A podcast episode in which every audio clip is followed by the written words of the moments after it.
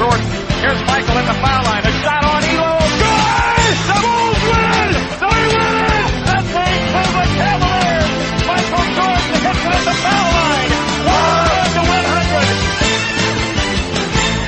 100. Tá no ar mais uma edição do podcast NBA 1x1.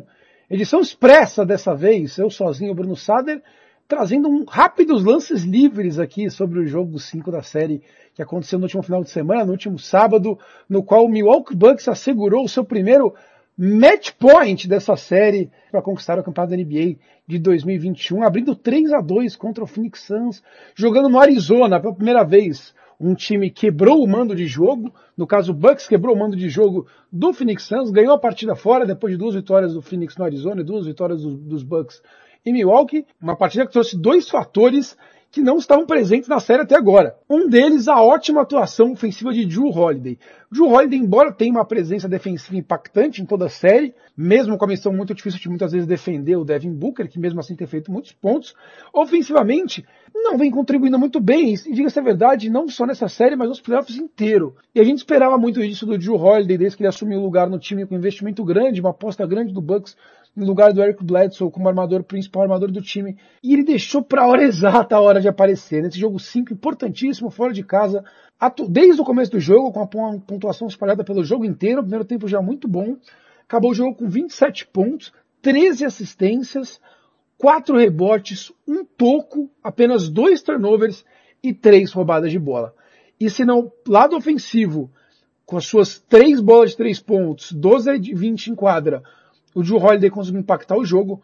Mais uma vez, o fato que o destaca, a sua presença no time de melhores defensores da liga, no, no time de defesa do ano da NBA, Drew Holiday fez a jogada clutch do jogo, decisiva. Quando o Phoenix Suns poderia é, empatar o jogo na última posse de bola, faltando pouco mais de um minuto, o Devin Booker infiltra no garrafão do Milwaukee Bucks, a marcação dobra nele no garrafão, ele circula para fazer possivelmente um fadeaway ou, ou reorganizar a jogada, e nisso o Drew Holiday aparece e rouba a bola por trás numa, parece que é uma bola presa até contra o Devin Booker. A bola meio que escapa, sobra na mão do Drew Holiday e num contra-ataque de dois contra um ele faz uma jogada que eu entendi arriscadíssima.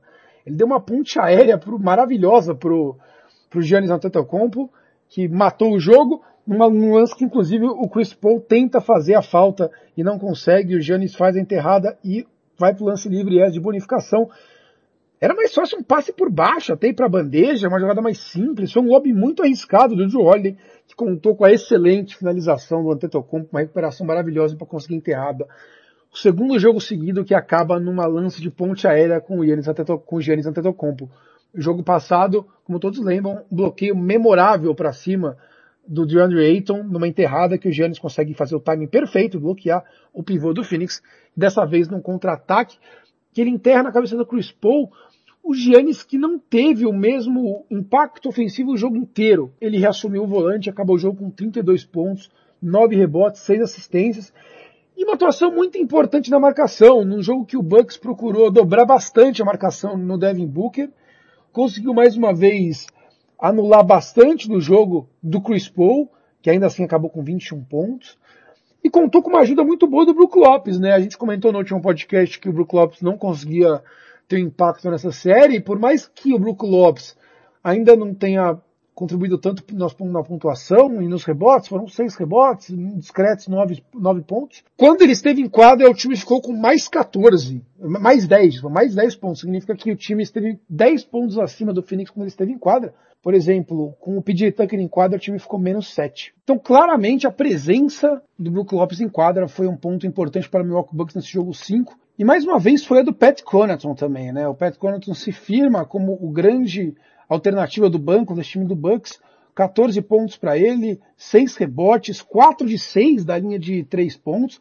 Bob Portis, que também mais uma vez veio do banco, conectou duas bolas de 3 das quatro que tentou, 3 de 6 arremessos de quadra, muita energia, também contribuiu com o time foco mais 7. São as duas opções de banco que vão se consolidando no time do Bucks e devem ser exploradas no jogo 6, porque o Jeff Teague, mais uma vez, desastrosa a atuação dele em quadra, um arremesso tentado, não convertido, um turnover, uma falta, zero pontos, uma assistência, uma roubada e um rebote. Jeff Teague ficou 7 minutos em quadra e era melhor que nem tivesse entrado.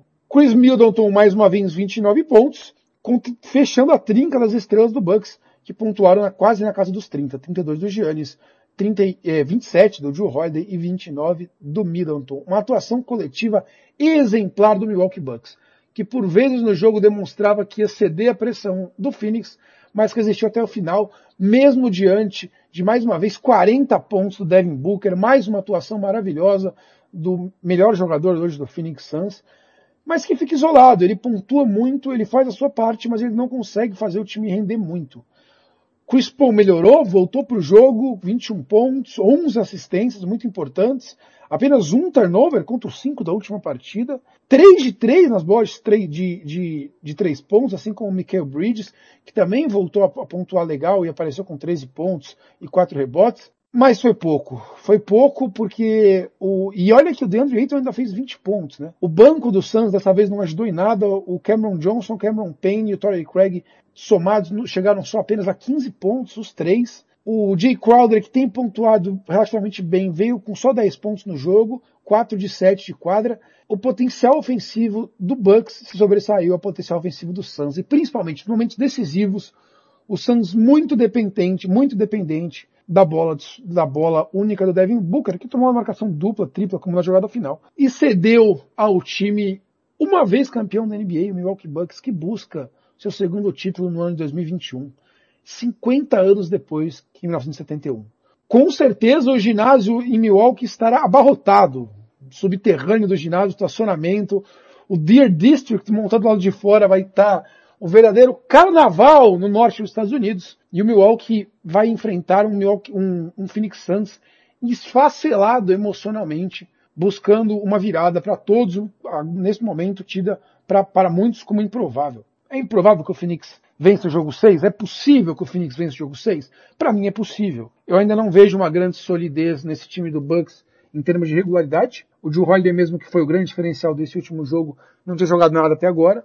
O Chris Middleton, mais uma vez, pontuou bem, mas não é exatamente é, regular a série inteira e durante os playoffs inteiro. Então eu vejo possível sim que o Phoenix Suns arranque uma vitória em Milwaukee. É fácil? É provável? Não, nenhum dos dois. O, o Suns não vem ganhando jogos fora de casa durante todos os playoffs, vem contando muito com o mando de quadra e tem um elenco, tirando obviamente o Chris Paul e o Jay Crowder, pouco experienciado em playoffs, pouco rodado vai ser, uma, vai ser um feito enorme para o Suns se eles voltarem para Arizona para o jogo 7, quando aí sim seriam favoritos para fechar o campeonato.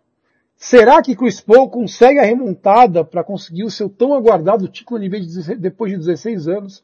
Ou Giannis Antetokounmpo consegue seu primeiro anel de campeão após duas vezes o título de MVP da, da NBA?